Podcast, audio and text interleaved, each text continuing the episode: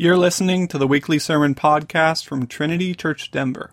To find out more about Trinity, visit our website, trinitychurchdenver.org.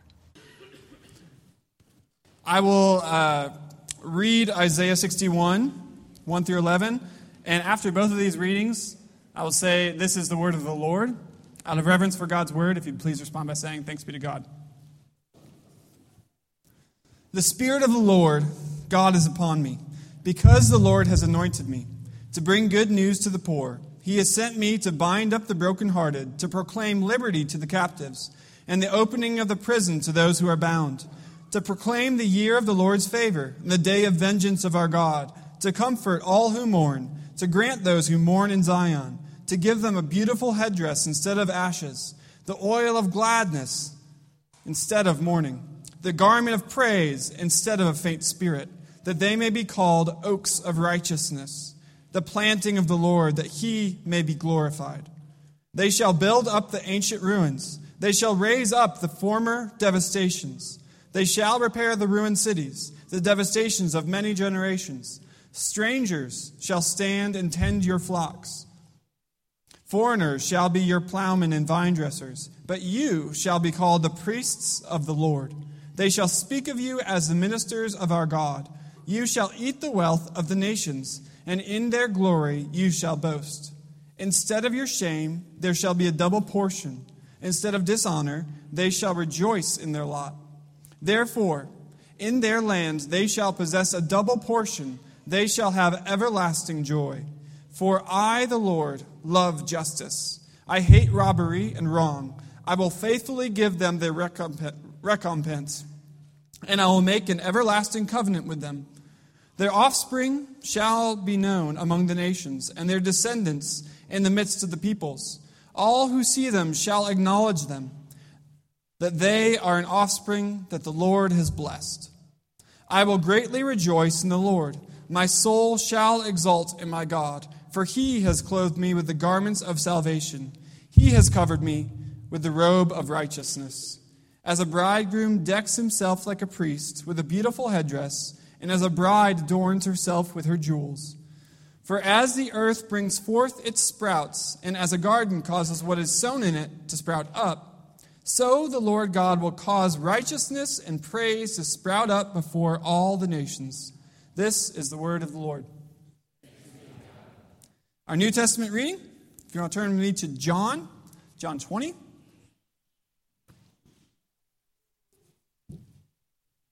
Now, on the first day of the week of Mary Magdalene came to the tomb. Now, on the first day of the week, Mary Magdalene came to the tomb early, while it was still dark, and saw that the stone had been taken away from the tomb. So she ran and went to Simon Peter and the other disciple, the one whom Jesus loved, and said to them, They have taken the Lord out of the tomb, and we do not know where they have laid him. So Peter went out with the other disciples, and they were going toward the tomb. Both of them were running together. But the other disciple outran Peter and reached the tomb first. And stooping to look in, he saw the linen clothes lying there, but he did not go in. Then Simon Peter came, following him, and went into the tomb. He saw the linen clothes lying there, and the, fa- the face cloth which had been on Jesus, Jesus' head, not lying with the linen clothes, but folded up in a place by itself. Then the other disciple who had reached the tomb first also went in and he saw and believed. For as yet they did not understand the scripture, that he might rise from the dead. Then the disciples went back to their homes. But Mary stood weeping outside the tomb, and as she wept, she stooped to look into the tomb. And when she saw two angels in white sitting where the body of Jesus had lain, one at the head and one at the feet, they said to her, Woman, why are you weeping? She said to them, They have taken away my Lord, and I do not know where they have laid him. Having said this, she turned around and saw Jesus standing, but she did not know that it was Jesus. Jesus said to her, Woman, why are you weeping? Whom are you seeking? Supposing him to be the gardener, she said to him, Sir, if you have carried him away, tell me. Tell me where you have laid him, and I will take him away. Jesus said to her, Mary. She turned and said to him in Aramaic, Rabboni, which means teacher. Jesus said to her, Do not cling to me, for I have not yet ascended to the Father, but go to my brother, brothers, and say to them, I am ascending to my Father and to your Father, to my God and your God. Mary Magdalene went and announced to the disciples, I have seen the Lord, and that he had said these things to her. On the evening of that day, the first day of the week, the door being locked where the disciples were for fear of the Jews, Jesus came and stood among them and said to them, Peace be with you. When he had said this, he showed them his hands and his side. Then the disciples were glad when they saw the Lord. Jesus said to them, Peace be with you. As the Father has sent me, even so I am sending you. And when he had said this, he breathed on them and said to them, Receive the Holy Spirit. If you forgive the sins of any, they are forgiven them. If you withhold forgiveness from any, it is withheld. Now Thomas, one of the twelve, called the twin, was not with them when Jesus came. So the other disciples told him, We have seen the Lord. But he said to them, Unless I see in his hands the mark of the nails, and, the, and place my finger into the mark of the nails, and place my hand into his side, I will never believe. Eight days later, his disciples were inside again, and Thomas with them. Although the doors were locked, Jesus came and stood among them and said, Peace be with you. Then he said to Thomas, Put your finger here and see my hands, and put your hand and place it in my side. Do not disbelieve, but believe. Thomas answered, My Lord and my God. Jesus said to him, Have you believed because you have seen me? Blessed are those who have not seen and yet have believed.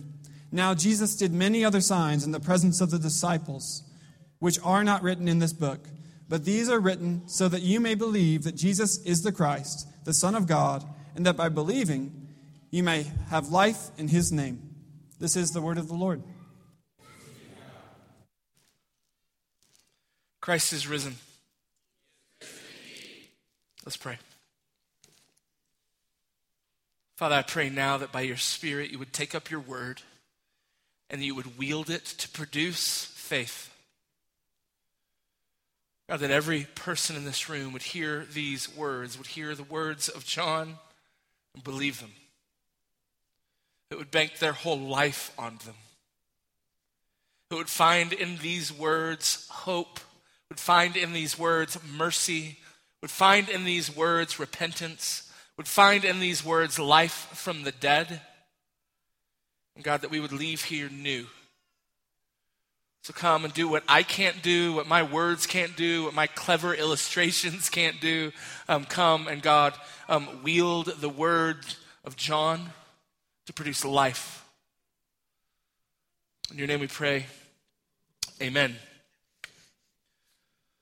All manner of authors have noted that if what we confess and sing isn't true today, if what we confess about the resurrection of Jesus is not true, then Christianity is a failure. It's stupid.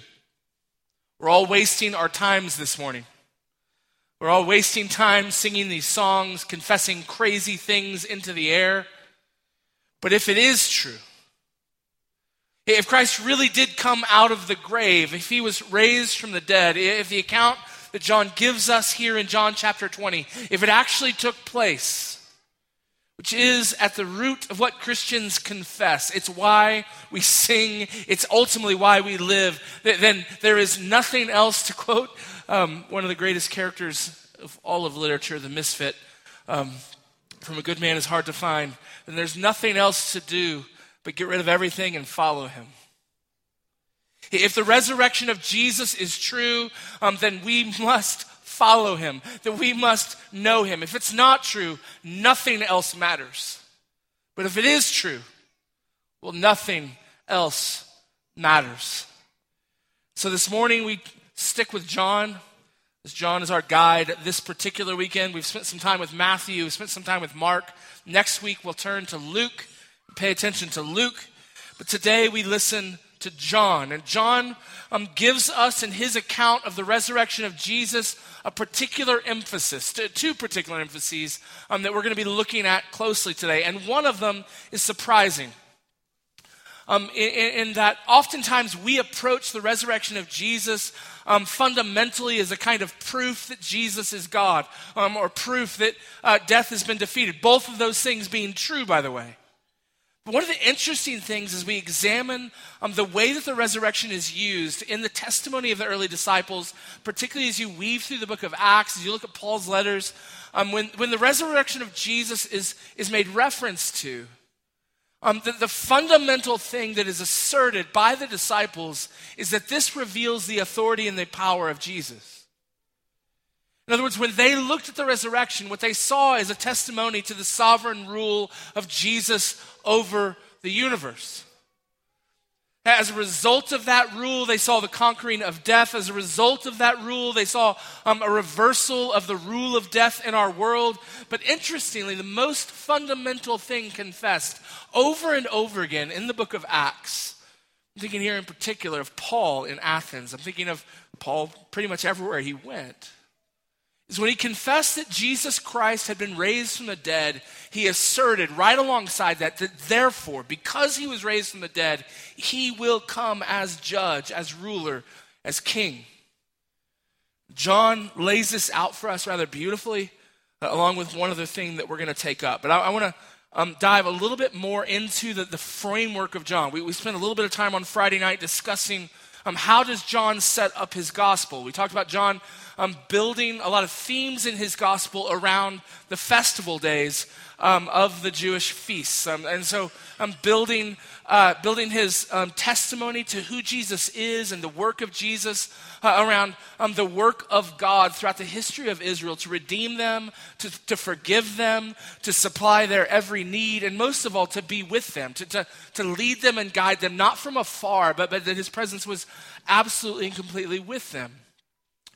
But we also saw that one of the distinctions between John's gospel and Matthew's gospel is Matthew is highly concerned to tell the Jews again and again and again that here in Jesus, the promises given to you have been fulfilled. He, he wants to take the story of Israel um, and lay on top of it the story of Jesus to show them that, that Jesus is the fulfillment of everything that has happened to them in their history.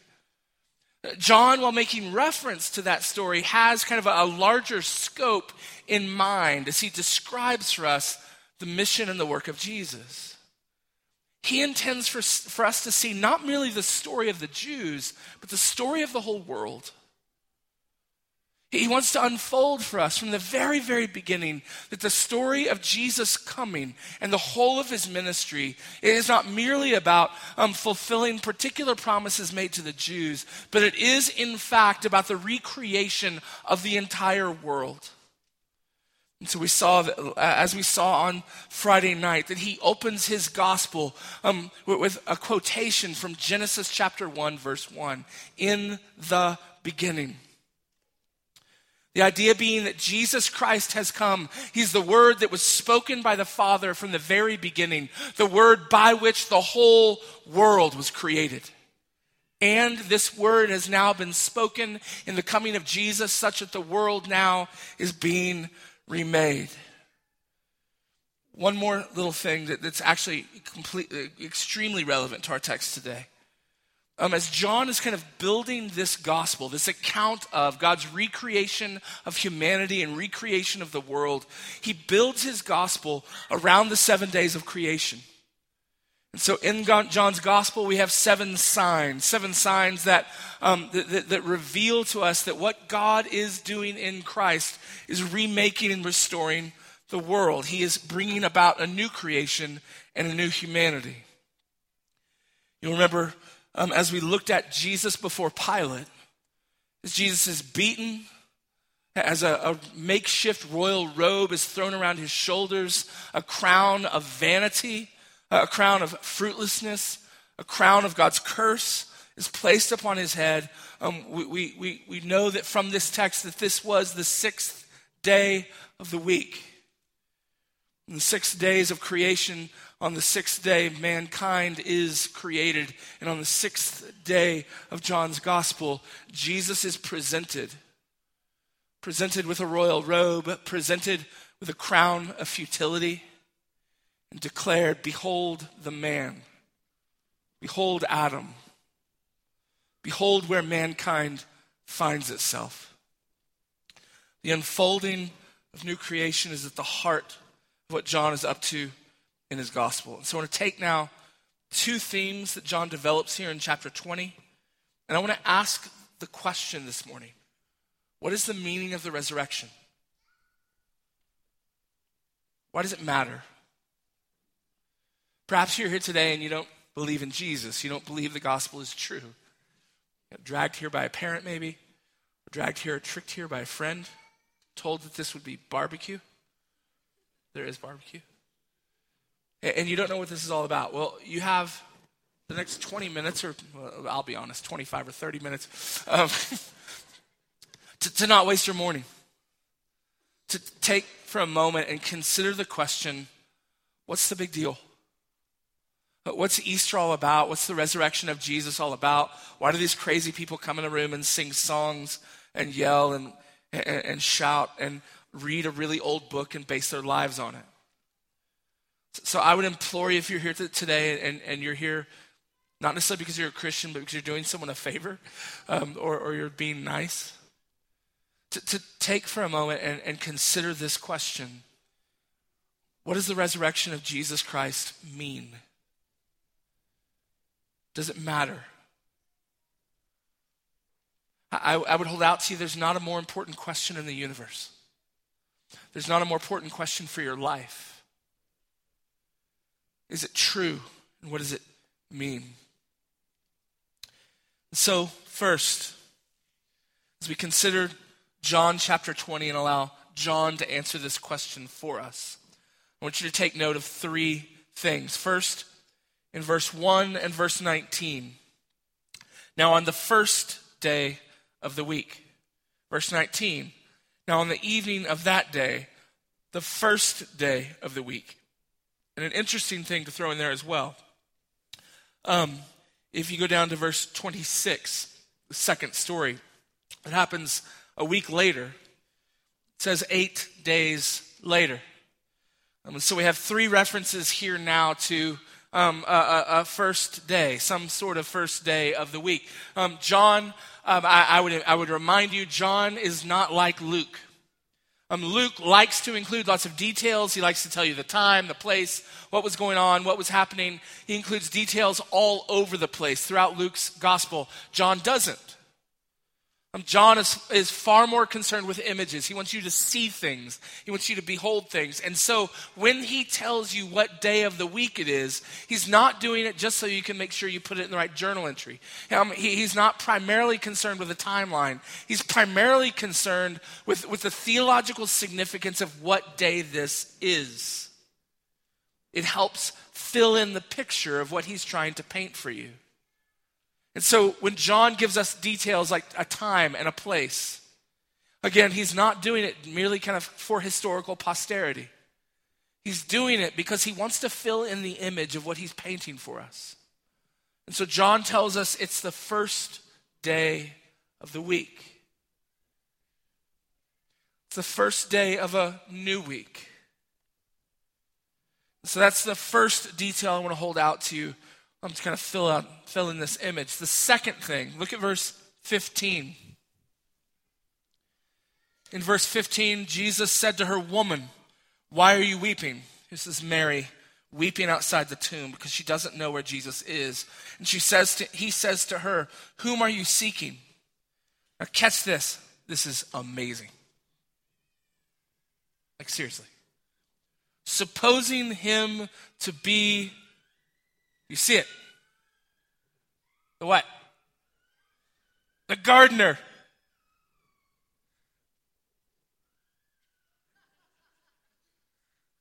So we have first day of the week. We're in a garden. Mary can't find Jesus anywhere, but who does she find? A gardener in the garden on the first day of the week. You still don't see it. So let me help you. So, so well, let me give you the third one. Aha.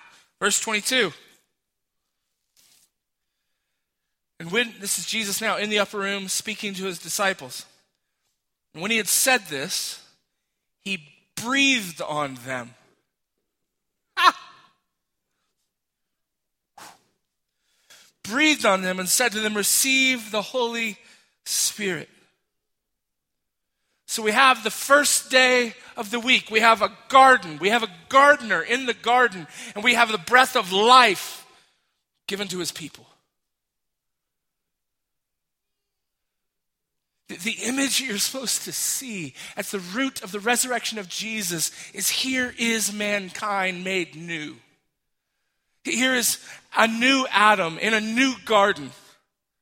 Here's a new Adam in a new garden filled with the very Spirit of God and bestowing that Spirit on the people of God. The whole centerpiece of what John is doing in John 20 as he tells us about the resurrection of Jesus is to say, um, the last time we saw Jesus in John 19, behold the man beaten, bruised, presuming himself to be king. But that kingship only led to death. But here, here is mankind made new. Here is mankind filled with the Spirit of God. Here is mankind raised from the dead. Here is a new garden, a new place of communion with God. God.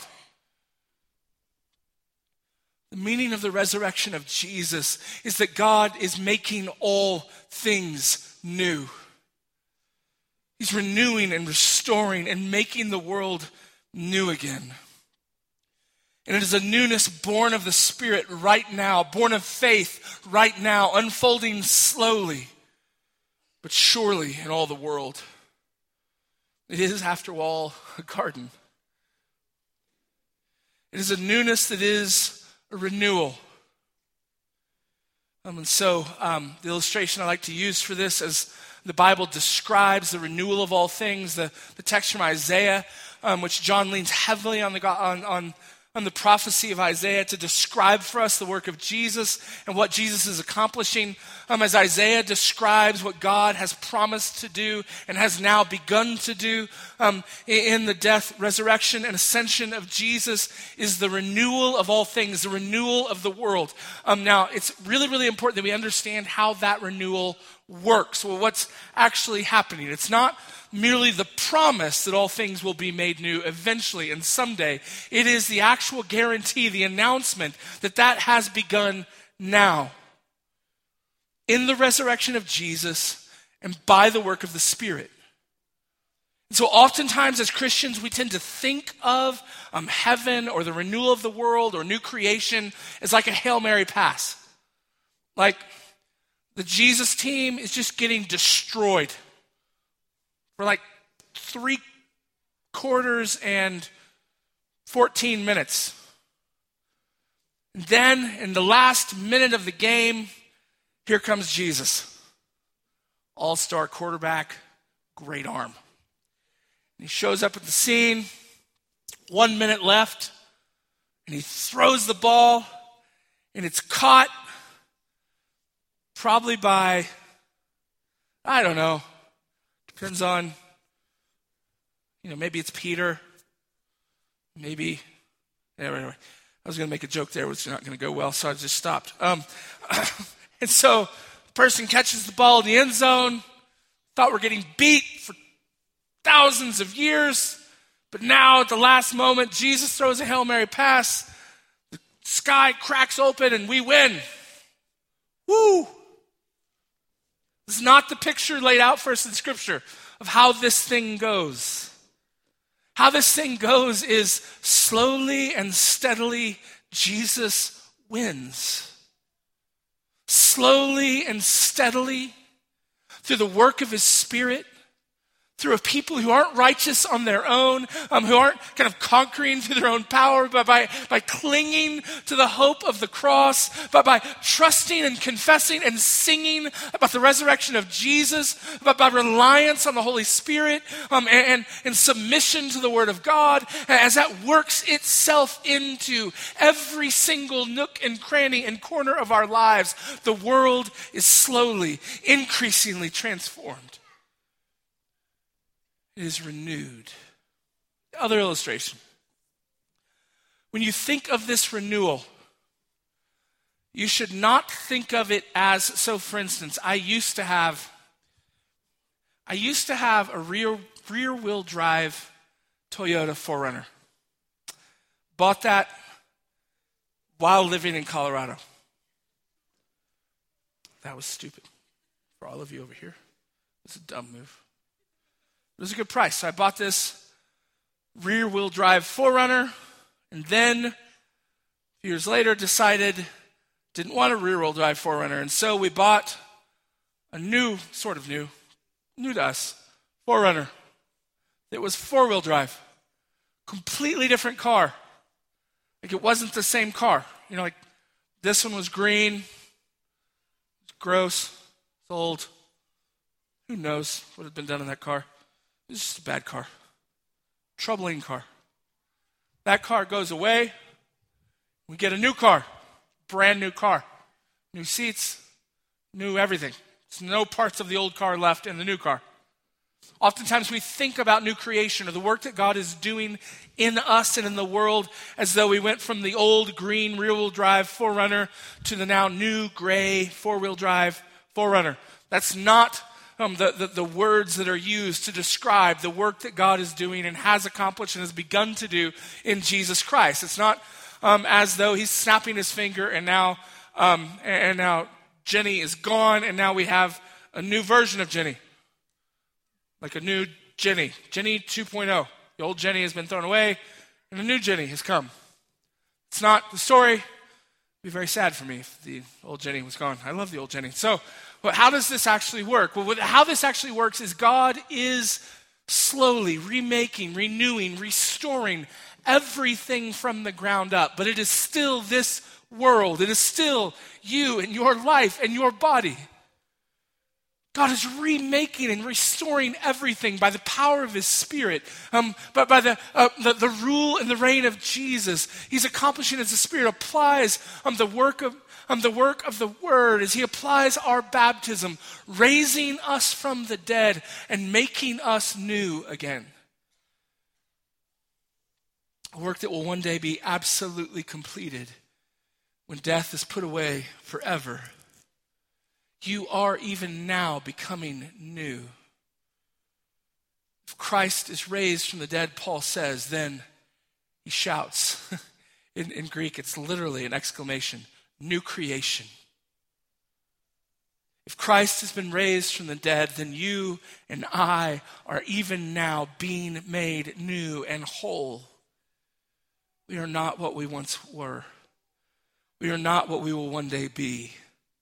But God, even now, by the Spirit, is applying the work of Jesus to us, transforming us, renewing us, restoring us, teaching us to love new things and to hate old things, teaching us to trust and to cling to the very Word of God,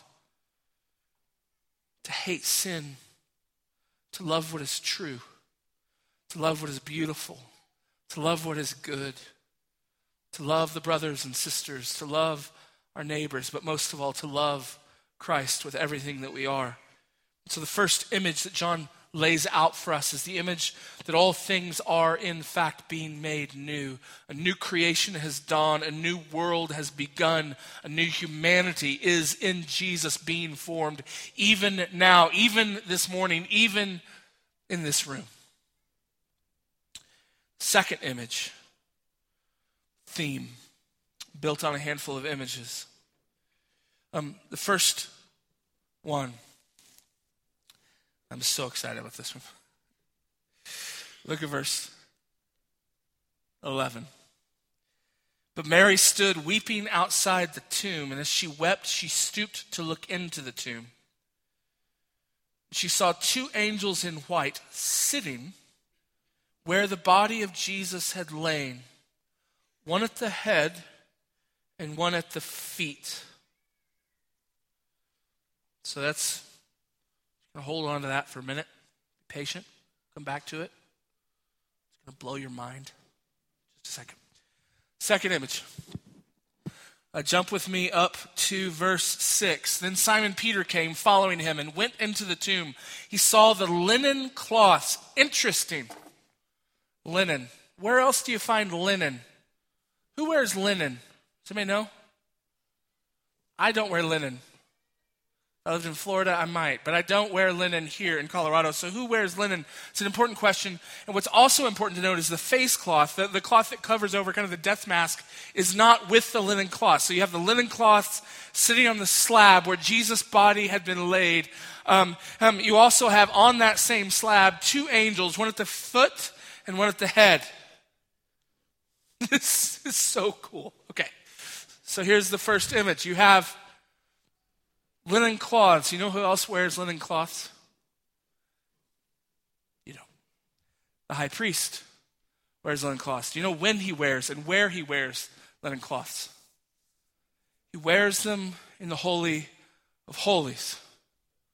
When he comes in to stand on behalf of God's people in the very holiest place on earth. The Holy of Holies it's the footstool, the very throne room of God. So the high priest would stand in the presence of God in the most holy place, wearing linen clothes. Do you know what else is in the Holy of Holies? Two angels. Two angels over the slabs of God's law. One at the head and one at the feet. Here's, here's the thing it, it, it's, it's dangerous to celebrate Easter. Because you can begin to think as we begin to celebrate and shout and sing and say, um, death has been defeated. Um, the reality is, we say that, we shout that, we sing that by faith as we should. But you will walk out of this room, and if you open Twitter, you open Apple News, you open the Wall Street Journal, you open anything, and you will find that we are surrounded by death. And so the temptation is to walk out of here um, with kind of a dissonance in your brain. On the one hand, saying, yeah, um, amen, we shouted, we sang, we ate barbecue, we had a lot of fun this morning. I'm declaring that Jesus defeated death. But in reality, it doesn't mean a whole lot. Because death is everywhere still. But, but here's how John accounts for this. And it is glorious. Because the shocking thing about John chapter 20 and these images um, is that the, the thing that's happened is the Holy of Holies has moved from the temple. It's moved from some holy building where only clean people could go, and it's been moved as far away from that as humanly possible. It's been moved into the grave. You see, the testimony of Easter is that Christ has been risen, has, has been raised from the dead. Um, yes, it is absolutely the proclamation that death itself has been conquered. But it's not that death has gone away. It is instead the confession, the belief that Christ reigns even in death, that Christ reigns even over death, that Christ rules, is sovereign, is Lord over everything, even in the tomb. See, John would have us open our eyes and with clear eyes see that the throne of Jesus Christ does not merely mean that death one day will be put away forever, although it means that. It means that right now and for all of history, Christians can face death with hope, with faith. That even this is not wasted. Even this is not outside of the purview, the rule, the reign of King Jesus.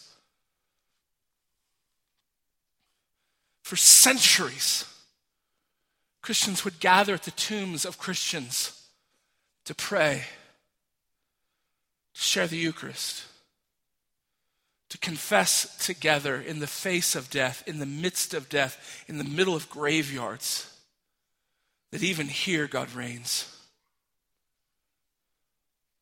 So that when you face your darkest moments, when you face chaos, when you stand next to deathbeds,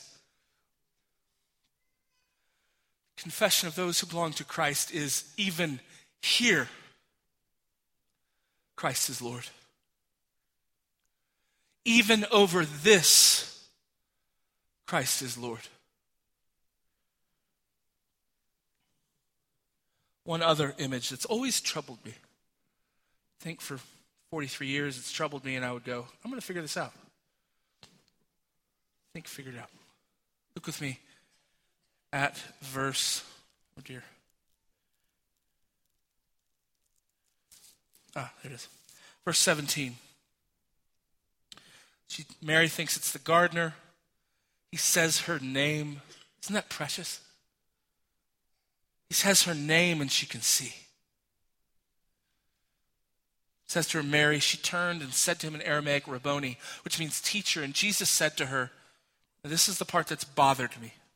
Do not cling to me, for I have not yet ascended to the Father, but go to my brothers and say to them, I am ascending to my Father and your Father, to my God and your God.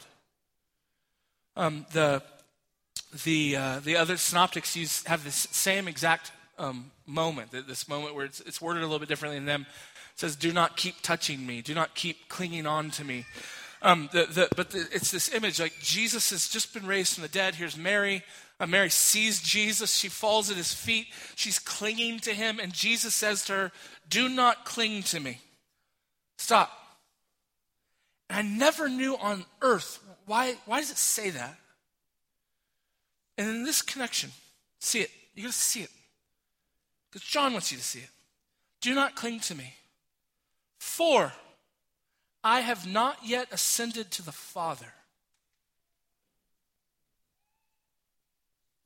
The reason why Jesus doesn't want Mary to cling to him, to hold him, is because if she keeps holding on to him, it would lead to a pretty weighty misunderstanding about the purpose of his resurrection. You see, the purpose of the resurrection of Jesus is not merely that, that, that, Mary or the disciples or us would be somehow comforted by Jesus' physical presence. Please hear that. And the million implications from there. The goal of the resurrection wasn't your comfort, it wasn't Mary's comfort, it wasn't the disciples' comfort. The goal of the resurrection was that Jesus would ascend to the Father to rule. The goal or the outcome of the resurrection is that Jesus Christ would be seated at the right hand of, of power almighty and that he would reign forever and ever and ever. Um, John loves this theme. As he moves to the book of Revelation, he, tells us in, explicit and glorious detail what this looks like. But what he wants us to see right here, what, what Jesus confronts Mary with, is I'm not here merely so that you can touch me, or you can hold on to me, or you can be comforted by my mere presence. No, I have been raised from the dead to rule to reign forever and ever and ever. And here it brings us all the way back to the theme of the early church's preaching, what I believe should be a theme of our preaching, our testimony, our belief in God, is that the goal, um, the, the glory of the resurrection of Jesus Christ is that He is Lord. That every knee will bow and every tongue will confess that He is Lord over all. He was raised that he might be king. He was raised that he might be king even over death itself. He is the Lord. The last thing I want to call us to see as we close is Thomas. I think Thomas is misunderstood. Thomas is kind of looked down upon, and I think it's really unfair because the, the reality is, is that like nobody believes through the whole book of through the whole chapter 20 of John, right? Like the women go, they see the empty tomb, they go tell the disciples, hey, the tomb is empty. But do they believe that Jesus was raised from the dead? No, they believe that simply someone came and stole the body. Um, well, the men don't even believe the women. They got to run and go see themselves. So they run. They see that the tomb is empty. Do they believe that Jesus was raised from the dead? No. It's, it's interesting. It says um, they looked and believed. What did they believe? Well, they didn't believe that he must rise from the dead. So the next verse it says they didn't yet understand that he must rise from the dead. So what exactly did they believe? Well, I think they believed the testimony of Mary, that the body's gone. So Mary comes and says, Hey, the body's gone. So they run to the tomb. John wants everyone to know that he's faster than Peter. Peter was not as athletic. But Peter goes in first. It's kind of how our kids, when we would race um, home, we would run. I would get to the door first because I'm far better athlete. That was really mean, Jenny. That laugh. But then the kids would get there and they'd run inside. They'd beat me inside the door. So that's kind of Peter. Um, just joking. I'm not a better athlete. All that, but. Uh, John gets there first. Once everybody know that, Peter races in, sees an empty tomb. What do they believe? They believe, oh, Mary wasn't lying to us. The body is gone. And Mary stands weeping outside of the tomb. She, she, she sees two angels. She still doesn't believe. Like, where is he? They tell him. He's not here anymore. Then she sees Jesus. Like she sees Jesus. And she doesn't believe. She thinks he's a gardener. She accuses Jesus of stealing Jesus' own body, which I guess is technically true.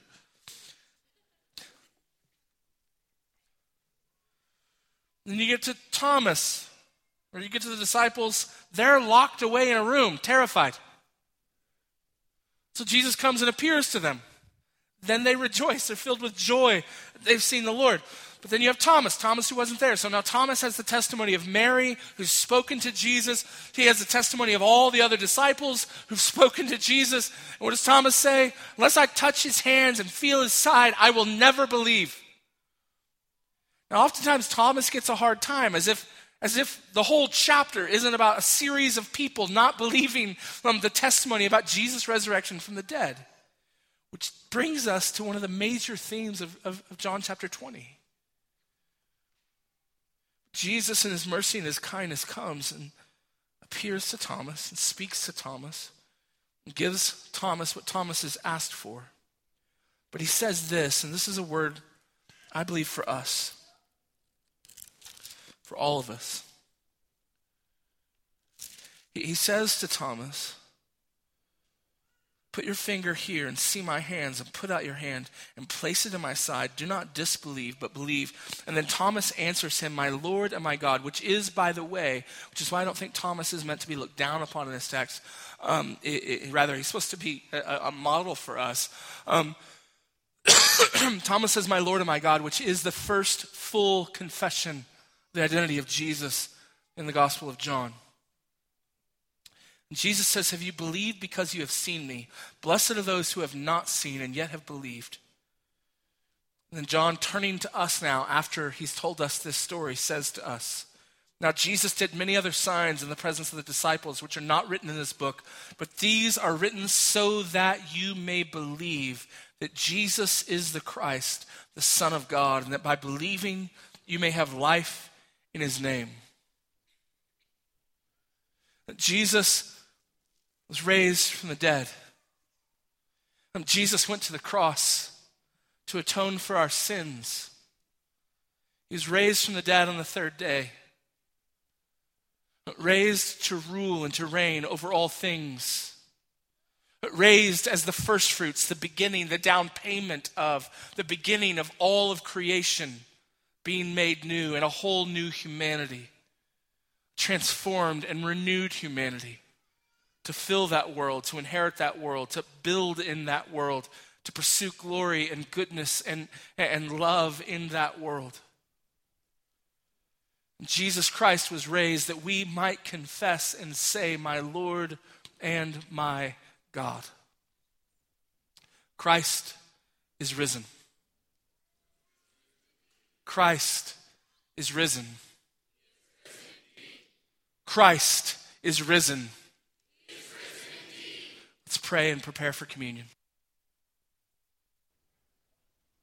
And so, Father, I pray now that by your Spirit, that You would call anyone here who does not know you, who has not believed in Jesus, now to believe, to repent of their sins, to turn away of the rebellion against you, to turn away from unbelief and to confess with their mouth and to believe that Jesus Christ is Lord. God, that you would do the supernatural and give them a heart of flesh to believe and to confess that Jesus is my Lord and my God. Father, for all of us, I pray, oh God, that we would confess, that we would celebrate, that we would rejoice and believe. having not seen in the flesh like the disciples or like Mary or like Thomas, I pray, oh God, that we would receive the blessing of confessing and believing and singing and eating that Jesus Christ is Lord, that He has borne our sins on the cross, that we are declared righteous on account of His righteousness, and that we are promised, and even um, uh, uh, what has begun now by the Spirit is our resurrection from the dead, that we might inherit all of this earth. So, God, may we believe these things. May we sing of these things. May we eat in the light of these things. And, God, may we do everything in the light of the resurrection of Jesus Christ. In your name we pray, amen.